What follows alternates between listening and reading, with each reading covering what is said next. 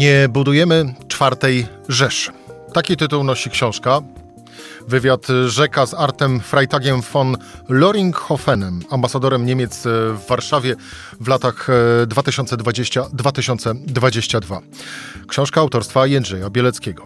W kulminacyjnym momencie kampanii e, wyborczej w Polsce, gdy PiS atakuje Niemcy bardziej niż Rosję, wydanie takiej książki to no ale sam nie będę domniemywał e, o tym w rozmowie z autorem, czyli z Jędrzejem Bieleckim.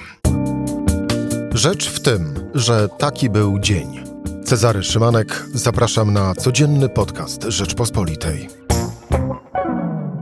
27 dzień e, września, środa. Jędrzej Bielecki, dział zagraniczny Rzeczpospolitej na co dzień. Jędrzej, dzień dobry. Dzień dobry. A od święta autor książek.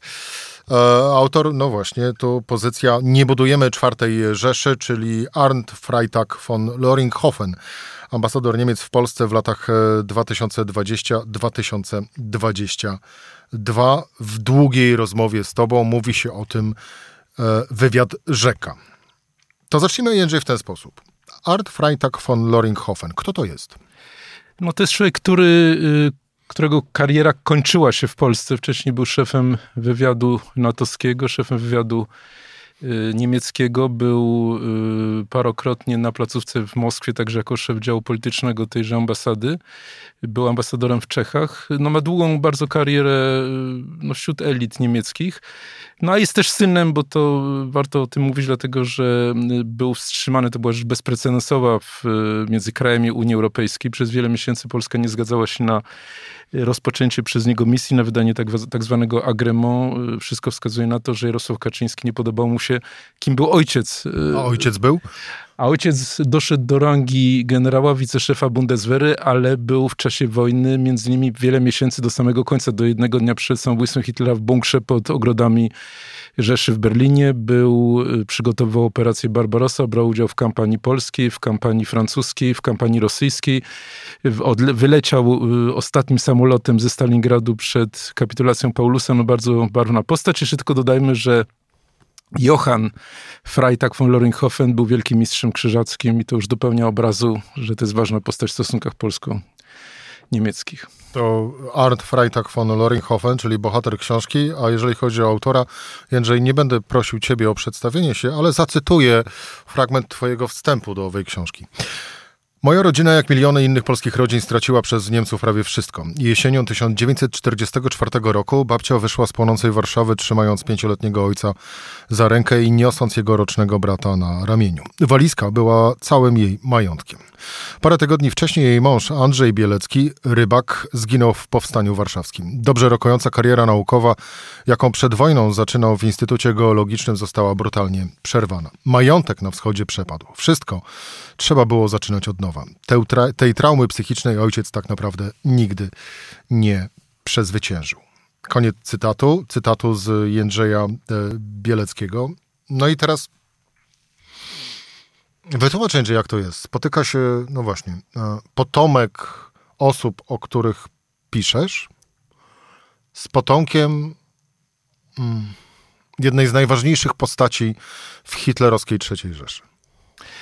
No, my z góry się umówiliśmy z ambasadorem, że ta rozmowa ma sens tylko i wyłącznie, kiedy będą zadawane wszystkie pytania, kiedy będą podnoszone wszystkie kwestie, kiedy na przykład integralną częścią y, tej rozmowy będzie rozmowa o jego ojcu, y, której poświęconych jest 50-60 stron książki. Y, myślę, że on się zgodził na to, zdecydował na to, co jest wyjątkiem u Niemców, żeby tak osobiście do tego podejść, a przede wszystkim u ludzi, którzy pracowali w wywiadzie, którzy są nauczeni w ogóle, żeby nie mówić. Dlatego, że moim zdaniem y, to jest trauma, którą on i bardzo wielu Niemców osobiście nosi do tej pory i on w jakiś sposób poprzez mnie, poprzez tą rozmowę chciał y, się z tego rozliczyć. Ja podam taki przykład, który o tym świadczy. Otóż y, spędziłem tam parę dni w Berlinie u niego w domu i pytam się, czy są w ogóle jakieś archiwa po tym ojcu. A on mówi, no tak, jest coś, nie wiem co. Zeszliśmy do piwnicy tego domu i on po raz pierwszy odkrywał to, co zostawił jego ojciec, który zmarł w 2007 roku. Zdjęcia z kampanii na przykład wrześniowej czy, czy francuskiej, dziennik, który on prowadził, przez, raporty z przesłuchania z prokuratorami amerykańskimi już po wyzwoleniu, wspomnienie rozmów z Hitlerem. O czym to świadczy? Dlaczego, dlaczego jego syn wcześniej nie zszedł? Dlatego, że Niemcy starają się, to jest taka typowa reakcja psychologiczna, jak gdyby to odsunąć, to, to jak gdyby zepchnąć w nieświadomość, po prostu się tym nie zajmować. On zdecydował się na coś innego właśnie moim zdaniem z tego powodu.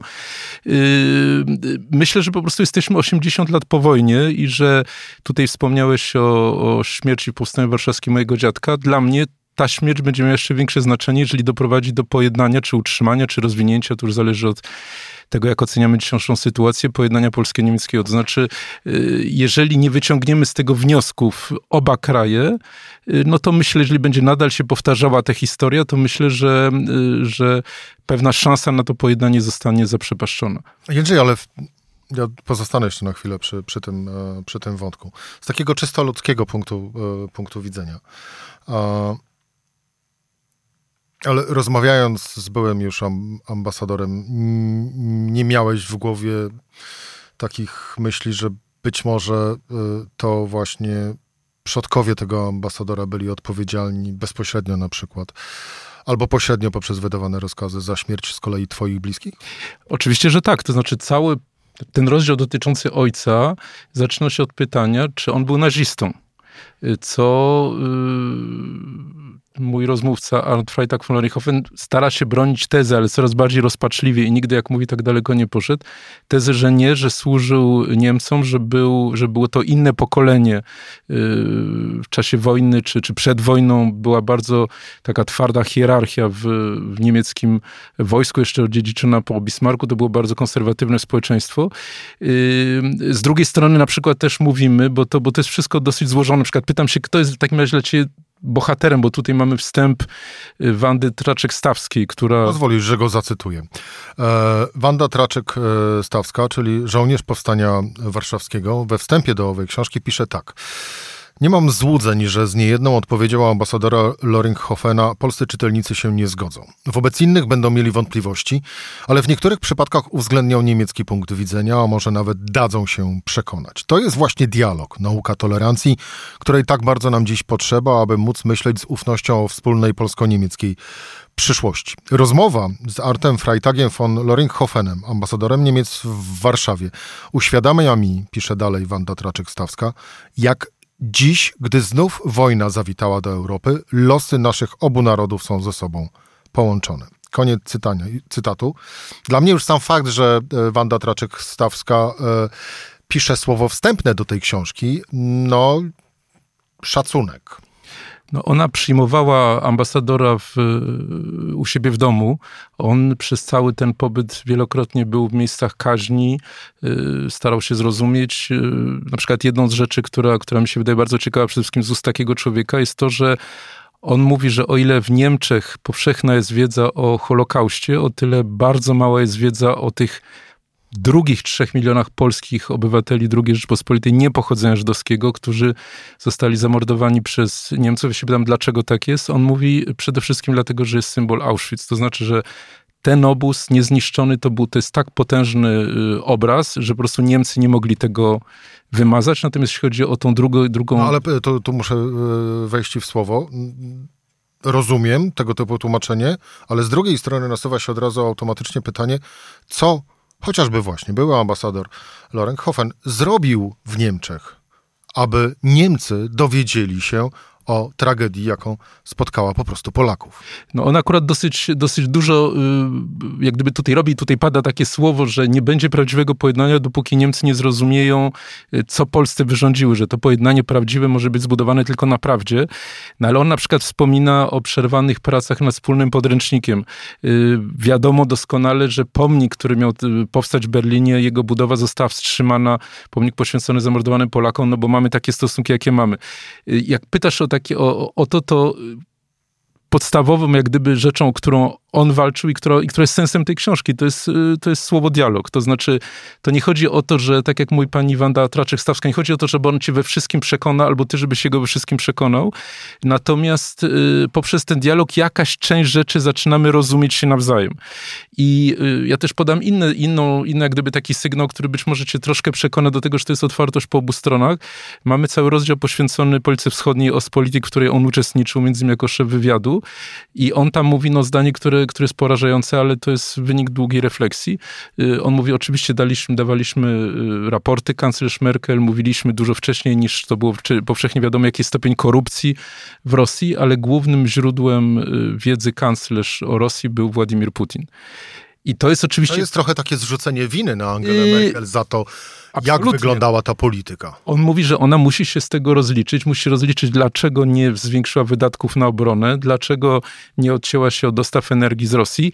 To są, to są mocne słowa, biorąc pod uwagę, że, że to jest człowiek inny niż my. To znaczy, on jak gdyby był, gdzie był przez wiele lat, ma bardzo dużą wiedzę. Y, ta książka była weryfikowana przez BND, czyli niemieckie, niemieckie służby, czy to nie jest za dużo, czy on nie mówi za dużo, przez niemieckie Ministerstwo Spraw Zagranicznych.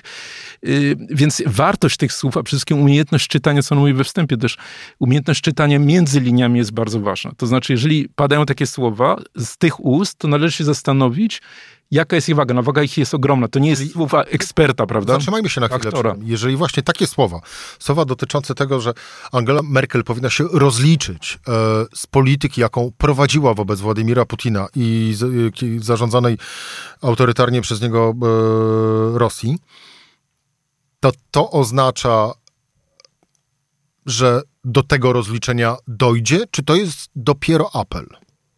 To jest, znaczy, to jest wielki zawód, dlatego że osoba, która stała na czele y, Niemiec przez 16 lat, była najważniejszą osobą w Europie, uratowała strefę euro i tak dalej, nagle zapadła się pod ziemię, nagle weszła w kompletną prywatność i w ogóle się nie, nie udziela wywiadów, nie, nie, nie, więc, więc jest, to, jest, to, jest to apel, jest to wyrzut y, sumienia, y, tym trudniejszy jest robiony dla, dla, wobec polskiego czytelnika, więc, więc w tym sensie jest to, no ale z drugiej strony, jeżeli on mówi jak gdyby o tych błędach, to jednocześnie można y, też posłuchać jak gdyby jego argumentów w drugą stronę. Ja go pytam wprost, czy według y, niego, gdyby nie polityka Niemiec ta, ta tak długa, y, Ostpolitik, w ogóle doszłoby do tej inwazji. Czyli nie, gdyby nie te miliardy i miliardy euro przekazywane za, za rosyjski gaz, za rosyjską ropę, Putin miałby te możliwości. A on mówi, że ich analiza jest taka, że Putin bardzo wcześnie y, doszedł do wniosku, że trzeba odbudować imperium.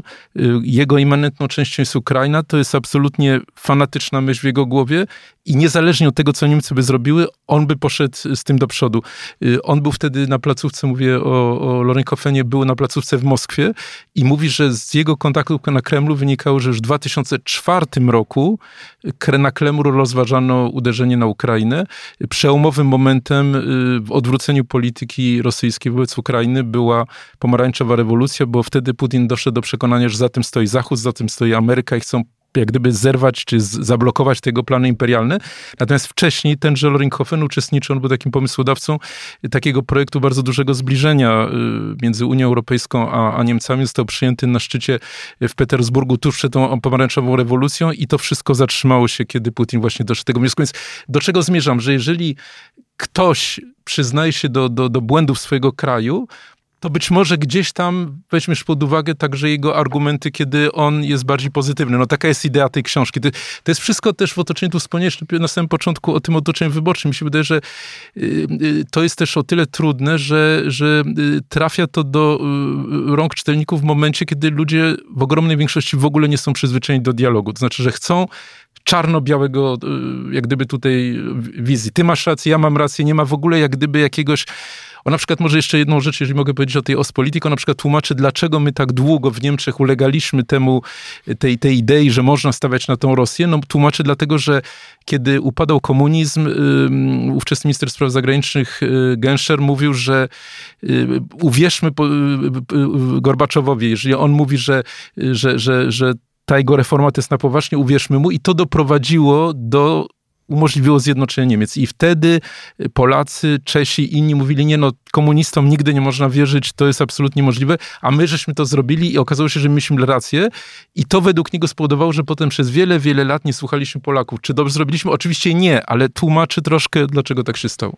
Jędrzej, trochę odbiegając może od tematu samej e, książki, ale umiejscawiając ją w obecnych, zresztą sam już wspomniałeś o kampanii wyborczej, w obecnych e, warunkach w Polsce. Rozumiem, że byłemu ambasadorowi za to, co mówi w tej książce, jakiś ostracyzm albo kara w samych Niemczech nie grozi? Y, nie, dlatego że y, Niemcy mają przekonanie, takie zresztą ja też mam osobiście, bo to jest główna motywacja tej mojej książki, że pojednanie polsko-niemieckie jest skarbem i że w momencie, kiedy zostanie zniszczone, no to wrócimy w kolejny takie, jakie mieliśmy chociażby w czasie II Rzeczpospolitej. Y, I to jest myśl powszechnie, po, po, przez całą serię ambasadorów, czy, czy jego następca Thomas Bagger, który w tej chwili jest numerem dwa w ambasadzie, w, w Ministerstwie Spraw Zagranicznych Niemiec, zastępcą samej minister. Miał to samo przekonanie poprzednik, wieloletni ambasador tutaj Rolf Nickel miał to samo. To jest jak gdyby polityka niemiecka od dawna. Y, jaka jest reakcja dzisiaj Niemiec na to, co, co się dzieje w Polsce? Nie, na to, co mówi były ambasador. Bo y, to taka mała konstatacja, że y, gdyby podobnego wywiadu gdzieś za granicą udzielił ktoś z polskiej dyplomacji, już nie wspominając o Radosławie Sikorskim, ale na przykład były minister Czaputowicz i mówił takie, a nie inne krytyczne rzeczy o poprzedniej, o obecnej przed władzy, no to zostałby odsądzony co najmniej od czci i wiary, więc e, pokazuje tylko różnicę e, w, w podejściu do pewnych rzeczy e, tu w Polsce i na, na Zachodzie, w sensie za Odrą. Właśnie, a propos, było pytanie, pytałeś o ową miłość, w cudzysłowie oczywiście to mówię, bo tak naprawdę nazwijmy rzecz po imieniu, nienawiść obecnej władzy w Polsce do Niemiec? Y, oczywiście, że tak. To, to jest wiele fragmentów, duża część tego dotyczy, także tej, tej kampanii dotyczącej plakatów, y, także tego, co się działo od razu po inwazji, na przykład y, pytania, które wtedy natychmiast się nasuwało, czy Niemcy powinny tutaj rozlokować swoje wojska, bo są najpotężniejszym krajem gospodarczo, przynajmniej w Europie. Niemcy złożyły taką propozycję, spotkały się z odmową. Nie można powiedzieć, komu dokładnie on złożył taką propozycję na wysokim szczeblu dyplomatycznym. Jest ocena różnych ministrów, jest fragment dotyczący spotkania ambasadora z Kaczyńskim, jak Kaczyński widzi Niemcy. Według, według niego to jest jego obsesja, to znaczy on ciągle wraca do tych Niemiec i to jest dla Kaczyńskiego ciągły punkt odwołania do, do, w, tej, w, tej, w tej obecnej polityce. wychodzi, że Kaczyński ma kompleksy Niemiec? to jest raczej, użył słowa obsesja. Y, niekoniecznie tylko negatywne rzeczy on mówi, bo w prywatnych rozmowach y, potrafi docenić właśnie przykład takie postacie jak Kohl czy Genscher, natomiast to jest stały punkt odwołania. Y, mówimy na przykład o spotkaniu w szerszym gronie ambasadorów, tak zwanych ambasadorów mówiących po polsku, z którymi się spotkał z inicjatywy ambasadora Węgier Kaczyński i chociaż to było grono tam, nie wiem, 20 osób, to Kaczyński wracał tylko do tego jednego tematu. Więc w związku z tym, co, co jest zadziwiające dla Niemiec, dlatego że oczywiście w Niemczech Polska nie jest żadnym punktem odniesienia i nie ma czegoś takiego, że, że jest obsesja ciągle mówienia o, o Polsce. Więc to jest bardzo ciekawy taki psychologiczny kazus, to znaczy taka, taka nienawiść, no ale trudno nie, nie nazwać gdzieś to też taką, no nie wiem, miłością, no bo, no bo ciągle wracasz do tego. Na ostatniej stronie, mm, a właściwie na okładce e, Twojej książki, mm, jest kilka e, pytań, które jakby zdradzają i opowiadają, e, czego można się po tym, po tych stronach, na tych stronach spodziewać. Przywołam jedno, ale nie chcę oczywiście, żebyś z kolei przywoływał ty całą pełną odpowiedź, ale to też jest pytanie, które mm, tak naprawdę wpisuje się gdzieś w tą antyniemiecką kampanię prowadzoną przez Prawo i Sprawiedliwość. A pytanie brzmi następująco. Czy Śląsk, Pomorze i Mazury należy zaliczyć do reparacji, jakie Niemcy wypłaciły Polsce za II wojnę światową? Koniec pytania. I jaka odpowiedź pada w książce? Y, pada odpowiedź taka, że tak rzeczywiście jest. Yy, oczywiście my mamy punkt widzenia taki, że to jest rekompensata za to, co żeśmy stracili na wschodzie. Y, Niemcy to widzą inaczej. Y, ten, ten, ten fragment spotkał się z dużym oburzeniem, bo akurat y, o tym wspomniałem na łamach RP.pl.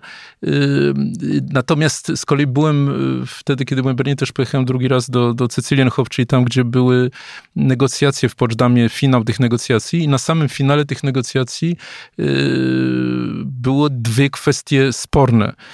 Jedna dotyczyła polskiej granicy, mianowicie Stalin chciał, żeby ta granica przebiegała nie tylko na Odrze, ale na, na Nysie Łużyckiej. Natomiast y, zachodni alianci, Churchill, Attlee, mm, Amerykanie, y, Truman, y, chcieli, żeby ona przebiegała na Nysie Kłodzkiej, czyli że Wrocław byłby po stronie niemieckiej. Z kolei drugim punktem spornym była kwestia właśnie reparacji. Czy Związek Radziecki ma mieć te reparacje z całego obszaru Niemiec, czy tylko ze własnej strefy w późniejszej NRD? Znowu zachodni alianci mówili, że tylko z własnej strefy, no bo za każdym razem nie chcieli kompletnie osłabiać tych Niemiec, czyli żeby to było wiarygodne państwo, bo już wiedzieli, co się dzieje tutaj ze Związkiem Radzieckim, tym blokiem wschodnim. I stanęło na kompromisie. Stanęło na kompromisie, to znaczy na uznaniu granicy na Odrze i Nysie Łużyckiej, ale Stalin w zamian zgodził się na to, że te reparacje będą pobierane tylko z terenów okupowanych przez, przez Związek Radziecki. Więc ten związek był, naukowo on istnieje to, co, to, co mówi Loringhofen, to że, to, że dlaczego to nie zostało w ogóle włączone do tego raportu, który przedstawił Jarosław Kaczyński, ale też wskazuje na to, że wszelkie wyliczenia są absurdalne, bo jak dzisiaj wyliczyć wartość tych ziem, jak wyliczyć wartość tych ziem, które Polska straciła. Y, no ale bardzo jasno podkreśla, że to jest absolutnie y, coś, co jest uzasadnione, że Niemcy straciły te ziemię, że to jest y, cena za okrucieństwa, jakich dokonali. A mówimy o rodzinie, która, bo on się potem wywodził przez tego przodka swojego wielkiego mistrza z Niemców bałtyckich, tam setki lat to rodzina rodzina mieszkała. To jest rodzina, jedna z najstarszych takich magnackich rodzin w Niemczech, bo już utrzymała tytuł barona w XIII wieku, a widzi to zupełnie jasno, że po prostu to jest coś, co, co, co Niemcy powinny były zapłacić. Więc to jest właśnie taki, taki bardzo dobry przykład braku dialogu między tymi naszymi krajami, że nie ma w ogóle argumentów te obie strony i, i to mi przypomina za każdym razem, jak, jak, jak widzę te reakcje, tak jakbyśmy byli w jakimś roku 45 czy 6, jakby nie minęło 80 lat i trzy pokolenia, które powinny w normalnych warunkach na spokojnie, na spokojnie o tym rozmawiać.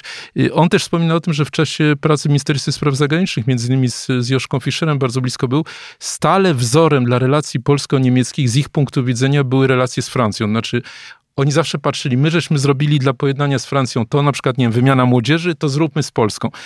I to się nie udało. I ja się pytam, no dlaczego się nie udało? No on mówi, że jednym z głównych powodów była, był, był bezmiar zbrodni, jakie Niemcy tutaj dokonali, zupełnie nieporównywalny we Francji, dlatego będzie potrzeba dużo więcej czasu, żeby do tego dojść. Na koniec w takim razie, że jeszcze dwa krótkie py pytania. Czy było pytanie, na które ambasador ci nie odpowiedział? Czy było pytanie, na które, znaczy na pewno była cała część, y, jak gdyby... Nie, nie, ale czy było pytanie, na które powiedział, nie, nie odpowiem? Znaczy, na pewno była cała część, która mówi o tym, że on wie, ale ze względów na, na, na, na tajemnicę służby, on jak gdyby nie przekroczy pewnych, y, pewnych granic. granic. Natomiast y, były, były pytania też osobiste, to znaczy jak na przykład ocenia prezydenta Dudę, do jakiego stopnia on się posuwał w tej ocenie, albo na przykład czy fakt, że żona prezydenta y, była nauczycielką niemieckiego, czy to przez to Niemcy jak gdyby potrafiły do niego dojść. Dlaczego takich rzeczy on nie robi? No dlatego, że gdyby on za daleko szedł w tego typu typu rzeczy, y, chociaż i tak daleko moim zdaniem idzie, to jest obawa, że wtedy on by spalił wszelkie kontakty następnych ambasadorów, dlatego że jeżeli by, by, by wyszła jak gdyby taka, no, taki sygnał, że my coś mówimy poufnie, a ci tutaj publikują, no to wtedy, wtedy to wszystko jest zerwane. Więc raczej to nie chodziło o, o, o strach przed tematami, co po prostu no, o profesjonalizm. No i w takim razie jeszcze jedno. A czy było pytanie, na które usłyszałeś odpowiedź, ale byłeś przekonany, że nie usłyszysz? Czyli coś, co cię zaskoczyło, że ambasador odpowiedział. Znaczy myślę, że jest, y, że jest dużo takich pytań, na przykład, podam ci jedno takie, takie, takie coś, mianowicie ja się go pytam y, przez lata i ty i w ogóle wszyscy przedstawiciele Niemiec mówili, że projekt Nord Stream 2, jak pamiętasz, to mówili, to jest projekt czysto biznesowy. Tak, pamiętasz ten tak spór i tak dalej. Ja się go spytałem, y, czy ty w to wierzyłeś? A on mi mówi, to właśnie takiego człowieka jest zaskakujące, moim zdaniem. On mówi, zdarzyło mi się, jak byłem ambasadorem y, Niemiec w Czechach, raz coś takiego powiedzieć na przyjęciu, że to jest projekt biznesowy. I jedyna reakcja była całej tej ogromnej sali wybuch śmiechu. I wtedy obiecałem sobie, że już więcej nigdy tego nie powtórzę. Bardzo Państwa serdecznie zachęcam do lektury tej książki. Przypomnę, Nie budujemy czwartej Rzeszy. Arndt Freitag von Loringhofen, ambasador Niemiec w Polsce w latach 2020-2022 w wywiadzie Rzeka z Jędrzejem Bieleckim, na co dzień redaktorem, dziennikarzem działu zagranicznego Rzeczpospolitej. Jędrzej, dziękuję Ci bardzo za rozmowę. Dziękuję bardzo. To była Rzecz w tym. Cezary Szymanek, do usłyszenia.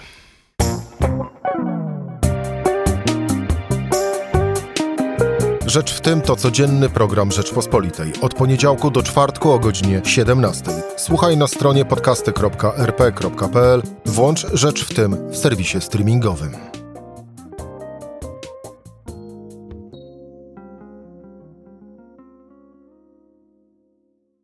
Poznaj mocne strony Rzeczpospolitej.